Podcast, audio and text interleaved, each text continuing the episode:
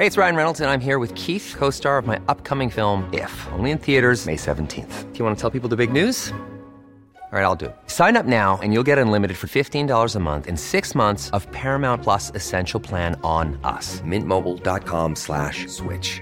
Upfront payment of $45 equivalent to $15 per month. Unlimited over 40 gigabytes per month. Face lower speeds. Videos at 480p. Active Mint customers by 531.24 get six months of Paramount Plus Essential Plan. Auto renews after six months. Offer ends May 31st, 2024. Separate Paramount Plus registration required. Terms and conditions apply if rated PG. I'm Sandra, and I'm just the professional your small business was looking for. But you didn't hire me because you didn't use LinkedIn jobs. LinkedIn has professionals you can't find anywhere else, including those who aren't actively looking for a new job but might be open to the perfect role, like me. In a given month, over 70% of LinkedIn users don't visit other leading job sites. So if you're not looking on LinkedIn, you'll miss out on great candidates like Sandra. Start hiring professionals like a professional. Post your free job on linkedin.com/people today. Hey there, true crime addicts. It's me, James Renner. How you doing? Hey, uh, I'm taking this week off to wrap up the finishing touches on next week's premiere of season five of The Philosophy of Crime. I've got six new episodes coming at you. The very first one premieres next Wednesday, so check it out. And then I'll be back on Friday with your regularly scheduled True Crime this week. Uh, in the meantime, here is the very first episode of the philosophy of crime I recorded back in 2018 that launched the whole thing off. It's it answers the question or tries to answer the question why we're so obsessed with true crime. Where did it come from? What is the true crime singularity? Give it a listen if you like it. Uh, subscribe so you're one of the first people to hear uh, the first episode of the new season this next Wednesday. I will see you back here, same bat place, same bat channel next Friday for more true crime this week. Thanks a lot.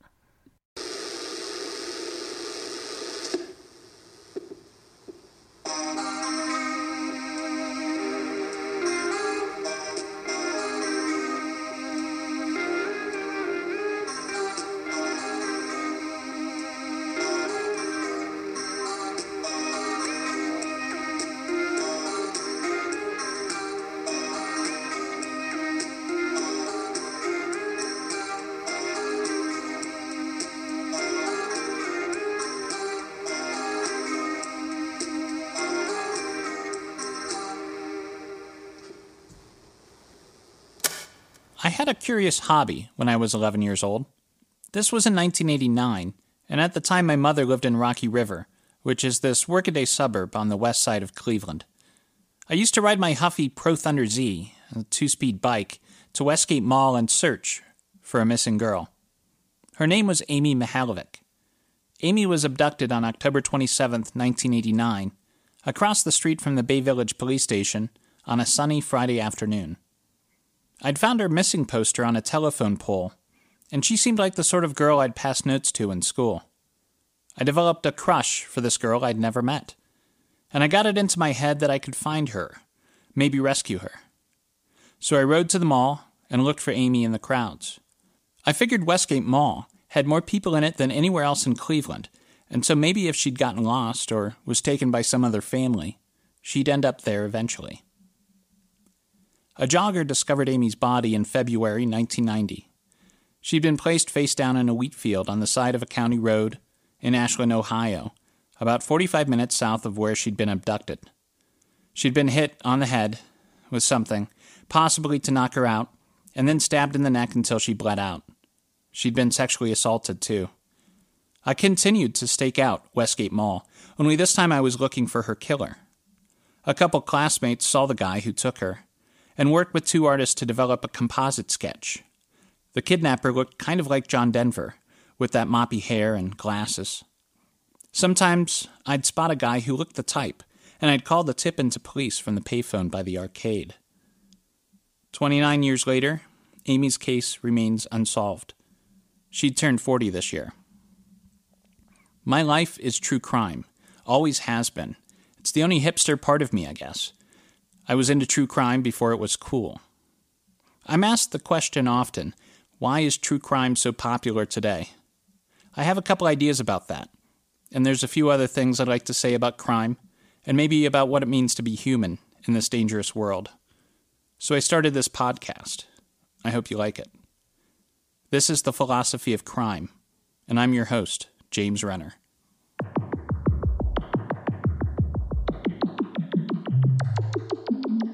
Pop culture reporters have attempted to trace our true crime obsession back to the singularity, a single event that sparked the explosion of it all. Most of them settle on the podcast Serial, which debuted on October 3rd, 2014. In the Bible of crime, Serial begat Jinx, which begat Making a Murderer, which begat American Crime Story, The Killing Season, The Keepers, Mindhunter, American Vandals, Search Party, My Favorite Murder, an entire new channel devoted to the genre, the Oxygen Network, and a yearly gathering of fans from across the world called CrimeCon. But it wasn't Serial that started it all. Serial only scratched an itch we really wanted to scratch. It was the thing we needed without knowing we needed it. We were already primed and waiting for something just like this. Serial, Making a Murderer, all the others that came later. They're different from the regurgitated Dateline and 2020 mysteries we watched for decades in one very important way. They provided the illusion that any one of us could solve these crimes. The police weren't going to solve these cold cases. Sarah Koenig would. Documentary filmmakers would. Internet sleuths would. Suddenly, every one of us could feel as important as a cop. At CrimeCon, you can buy a shirt that says it all I'm practically a detective. Serial was actually the end of this slide towards vigilantism as a hobby. It was not the beginning. So, what was? One candidate for the true crime singularity could be the Boston Marathon bombing, which occurred on April 15, 2013. Two brothers, Dzhokhar and Tamerlan Tsarnaev, planted homemade pressure cooker bombs near the finish line of the marathon, which detonated and killed three people and wounded hundreds more. Their motive? To retaliate against a regime that waged war on Muslims in foreign countries. I was on Reddit that day it was my habit to read through the postings on the Unresolved Mysteries sub, where people summarized cold cases that need media exposure. As a journalist, I saw potential in Reddit as a way to generate new leads for some of these older mysteries. I've posted about the Amy Mihaljevic case, and readers have sent me private messages with new tips that I've passed along to police. I saw the social media platform as another tool in a reporter's kit. And then the bombings happened, and Reddit went crazy. The information came in through Reddit news subs in almost real time streams. Police were looking for suspects, and Redditors from Boston were uploading photographs from the marathon and linking to them in posts. Like thousands of others, I poured through the raw and amateur photos and shaky iPhone videos looking for the suspects. What about that guy with the shoulder bag? How about that dude with the long beard? Can we figure out who he is? Let's zoom in on his lapel. That pin, can we track it down? We can solve this if we just work together. I remember that I was aware of the potential for unintended fallout. As we linked to Facebook profiles and Twitter accounts that matched faces in the crowds, we were casting suspicion on people who might be innocent, who might be victims themselves. But so what? Reddit isn't a reliable source. Who would mistake it for one? It's not the Times. It's not even the Plain Dealer. It's an online forum. I viewed what we were doing as a, akin to the banter shared inside a newspaper's writer's room. When I worked at Scene in Cleveland, I sometimes talked about potential suspects in the crime stories I was working on with other writers. We'd go through all the reasons why one person seemed likely to have committed the crime, and then, in the next breath, focus on another person who may have done it. This dialogue was important it often opened up new avenues of investigation, new ideas that got us closer to a truth. Reddit was merely the writer's room, gone public. But then the mainstream media picked it up. On April 18th, the New York Post ran a photograph of two men with backpacks seen standing in the crowd at the marathon with the headline, Bagmen. Feds seek these two pictured at Boston Marathon. The picture had been widely circulated on Reddit, where some were claiming these men were the terrorists the world was looking for without any evidence to back it up. Turns out it was just a track coach and a 17 year old kid who had nothing to do with it. Whoops. Later, I was interviewed by CNN about how I use social media to help solve crimes, and I talked about how I viewed Reddit's involvement in the marathon bombing investigation as mostly helpful. It was, after all, an easy location for disparate witnesses to gather their photographic evidence and testimonials. I took a stoic outlook. It wasn't Reddit's fault that things got out of hand. It was the fault of the people who couldn't tell the difference between an online writer's room and a legitimate piece of journalism. A Reddit post shouldn't be held to the same standard as a front page story in the Times. Just because a person's name was mentioned in a sub didn't make them guilty of a crime. It was the people who should change, not the system. That's what I told myself at the time. People should be smart enough not to assume everything they read online is a fact. Of course, I'd made a terrible assumption. I had assumed the average reader of Reddit was intelligent and rational. The comic George Carlin would have known better. He has a line I think about a lot whenever I go on Reddit these days. Think of how stupid the average person is, and realize half of them are stupider than that. An open and online writer's room can never happen. You know why? Because people want to believe in the rumor more than they want to believe in the facts. We love a good story, and I think we would all like to be the hero that solved a crime. I have a hunch that many of the internet sleuths that investigated the Boston bombings on Reddit were fans of a series of books written by Stieg Larsson. I know I was. In fact, I owe my career in no small part to the surprise success of The Girl with the Dragon Tattoo. If you weren't paying attention to books in 2008, the year it was published in the US, The Girl with the Dragon Tattoo is the story of an out of work reporter, Mikael Blomkvist, who is hired to solve a cold case murder of a young woman on Hedeby Island in Sweden. The girl, Harriet, disappeared on the private island in 1966, and the only suspects are members of her own family. My wife, Julie, spotted the novel at a Borders, remember those, and bought it for my birthday in 2009. I had just been fired by the newspaper I worked for, fallout from a political expose, and I was working on a novel of my own. It was good timing all around. To date, the Girl with the Dragon Tattoo and its two sequels have sold more than 80 million copies. To put that in perspective, a new book in the United States is considered a moderate success if it sells over 5,000 copies. According to Goodreads, The Girl with the Dragon Tattoo is the 45th best selling novel of all time. A success like that doesn't just mean people think it's a good book, it means the author did something new, something nobody had done before. It means the author added something important to the genre, here mystery, that will change it forever. Larsson's book introduces us to the first completely realized and realistic internet sleuth, Lisbeth Salander, a geek who can solve a crime better than any detective. That novel I was working on in 2009 was a murder mystery called The Man from Primrose Lane. It was sold to an editor named Sarah Crichton, who is sort of a legend in publishing. She runs her own imprint at Farrar, Straus and Giroux, perhaps the fanciest publisher in New York. She took me out to a fancy lunch in Manhattan after the sale, and I asked her why she bought it. She thought for a moment and then said, A couple years ago, a book came across my desk. The writing wasn't great, and it was quite unnecessarily gratuitous, but some people found it compelling. I passed on it. That book was The Girl with the Dragon Tattoo. Your book reminds me of him. I didn't want to pass on it again. It was kind of a backwards compliment, I guess. But if not for Stieg Larsson, I'd still be living in an apartment in Cuyahoga Falls, working freelance journalism jobs. When a book sells millions of copies, its ideas and characters become as ingrained in our collective consciousness as religion, as myth, as a shared history. It forever changes the shapes of the stories we tell next.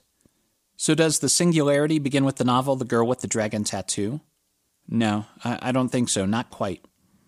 A writer's mind is a crucible of contradicting thoughts and ideas. But something external had to happen to introduce those disparate ideas into a brain that puts them into a narrative structure, into themes and characters. So the question is what inspired Larsson to write The Girl with the Dragon Tattoo? What was churning inside Larsson's mind to make him see the world in a way nobody else was seeing? Well, in 2001, when he was writing the book, Larsson was thinking of three things two murders and something else. Stieg Larsson looked a bit like the director John Hughes. Same soft shape, same glowy skin, and poofy 90s hair. They could have been long lost twins from Chicago. But Larsson grew up in Stockholm, Sweden. As a young man, he protested the Vietnam War. He joined the Communist Workers' League, and in 1977, he trained a squad of female revolutionaries in Eritrea, a small African country bordered by Sudan. After that, he became a journalist of some renown and often wrote about the rising power of right wing extremism. According to his friend, Kurdo Baksi, in an article for the Daily Mail, Larsson began to work more seriously on his debut novel in the fall of 2001. At that time, Larsson was growing more disillusioned with the state of the world and seemed affected by two local murders. In November 2001, the body of Melissa Nordell, a famous model, was found wrapped in chains in a lake. She'd been killed by her boyfriend after she broke up with him. Then, in January of 2002, Fatima Sahindal, a Kurdish immigrant, was murdered by her own father, shot in the head in front of her mother and sisters, after refusing to participate in an arranged marriage. Larsson had devoted his life to fighting fascism and the base, brutal nature of humankind, and he must have felt quite depressed about these news stories. Would anything ever change for the better? 2001 would only get worse. If you didn't live it, the fall of 2001 was a sort of great disillusionment for the world. The illusion of safety in the modern civilized world crumbled with the two towers in New York on September 11th, and we were thrust into a new reality with new rules, and a building rage to punish those responsible for our fear. I have a story about that day. I don't tell it much because it's fucking weird, and I don't know what to make of it myself.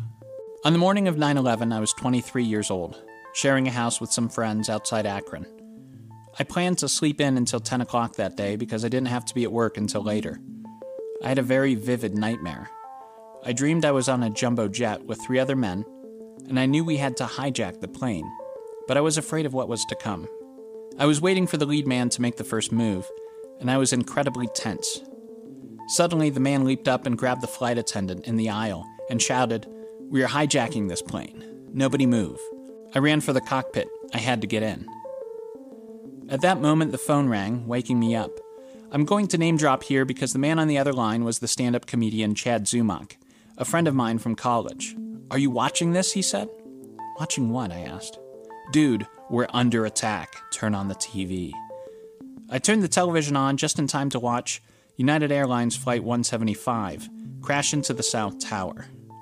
Everything about that day was surreal, but to wake up from a nightmare and to see it continue in the real world it made me question everything.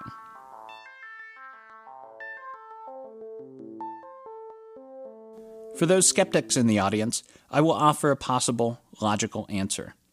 My bedroom at that time was on the far side of the house, and directly next door was an auto body shop.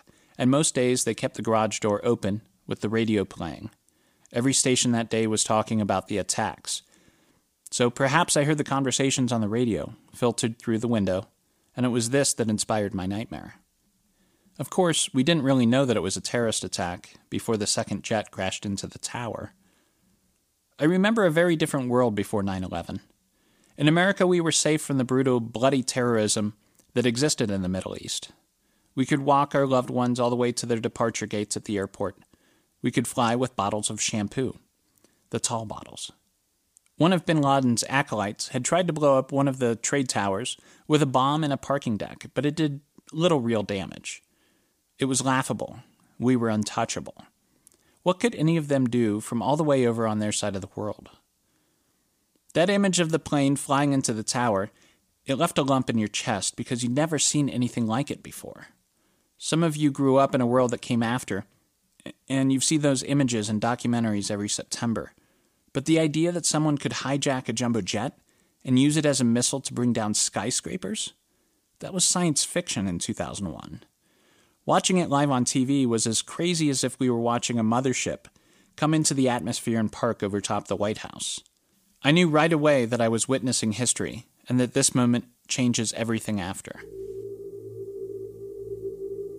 Where did our obsession with true crime start? You want to know what I think the singularity is? It was that moment when we learned that the passengers of Flight 93 had taken the plane back from the hijackers and crashed it into a field in Shanksville, PA. That is the moment when a great existential crisis began. Why? Give me just a moment. Do you know about existentialism?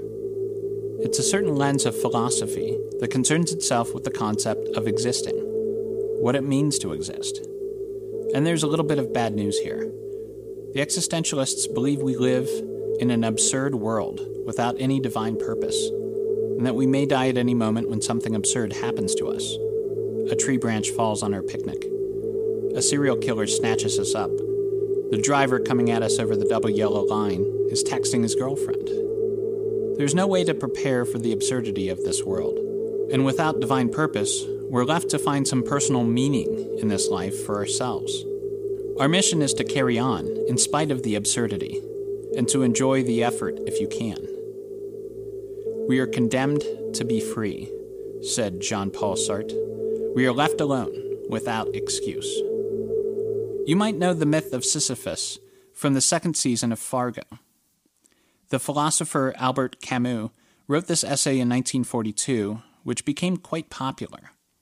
Camus studied existentialism, and he came up with a very chilling question Does the realization that we live in an absurd, meaningless world require that any intelligent person promptly commit suicide? In search of an example of the human condition, Camus found the old tale of King Sisyphus enlightening. Sisyphus was a terrible king who lived eons ago, a man known for his trickery and deceit. He was so clever that when he died, he talked his way out of the underworld and returned to earth, unable to be killed again. As punishment, the old gods gave Sisyphus an impossible task. He was told to push a boulder up to the top of a mountain, but every time he neared the top, the boulder rolled back down, and Sisyphus had to start over again, over and over, until the end of time. There was no meaning to his existence anymore. He could only continue his job, his life, over and over again. How does Sisyphus not go insane? How do any of us keep from going insane? Why don't we just kill ourselves? Camus believed there was another solution for us and for the tortured king. Perhaps Sisyphus could begin to enjoy his struggles, or at least accept them for what they were, and not be so down on himself about the whole thing. One must imagine Sisyphus happy, said Camus. Does the realization of the world's absurdity require us to commit suicide? No, said Camus. It requires revolt. The absurd reality of this world caught up with my generation in New York on September 11th, 2001, and our revolt against it started with the deliberate crashing of Flight 93. I believe that our society's fascination with true crime is how we are coming to terms with the absurd, how we are coming to terms with the idea that we are not safe, not even in America, and we might die at any moment. Like children, we explore the idea, play acting in movies and TV, reenacting in documentaries and podcasts. We are analyzing, synthesizing this idea, contemplating, extrapolating. We are terribly fascinated by crime but more so with the question of what we're supposed to do about it, now that we know it could happen to any one of us. 9 11 was the singularity, that singular moment where a great many of us were presented with the real world for the first time. This event inspired Stieg Larsson. It entered his mind and mixed with the stories of two murders, and so much other subjective, personal tragedy, and came out the other end as The Girl with the Dragon Tattoo, and it arrived on shelves as if we were already waiting for it. Everything else comes after. Our society, now that it is coming to terms with itself, is faced with a choice. Do we kill ourselves? Do we let our pent up rage and frustration at the lack of control in this universe, do we let that drive us to destroy ourselves? Yesterday, President Trump tweeted about the size of his nuclear button our president is deeply unhappy because he desires to control everything, even the very idea of truth. We have another choice, though. We could choose to accept the absurd, to acknowledge it, and to carry on, to give up the illusion of control, to cherish the little moments as we roll the rock uphill every day, the sweep of the sunset sky, the periwinkle wildflowers growing along the path, the company we keep. I find purpose in chipping away at unsolvable crimes. It gives me a sense of purpose. But I've learned to not let myself believe I can actually control the outcome of any case, to not make that my goal. The last time I gave a presentation about the Amy Mihaljevic case, a man came up to me afterwards. At first, I didn't recognize him. He looked like any other man from Grafton. But then it hit me. This was Amy's father. He had stood in the back and listened the entire time. He invited me back to his house for a cheeseburger. An hour later, I was sitting at a table in his kitchen, eating a burger he'd warmed in the microwave. He didn't eat anything. We talked about a lot of things that didn't have anything to do with his murdered daughter. But toward the end, I asked him, because I had to know, if the police arrested someone for Amy's murder after all these years, would it bring him some closure? He thought for a moment, then said, There's no closure. Closure's for buildings, not people. The Philosophy of Crime is a Fearful Symmetry production. This episode was produced and recorded by William Mankey. I'm James Renner. If you enjoyed this podcast, you can find links to all of my books at jamesrenner.com. My latest, True Crime Addict, is about my investigation into the bizarre disappearance of Maura Murray.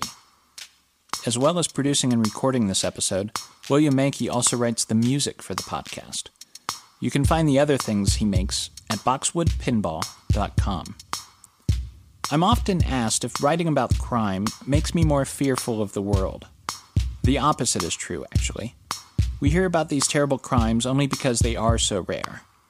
And there's one simple thing that each of us can do to make abductions and kidnappings even more rare. We can spend a little time making friends with our neighbors.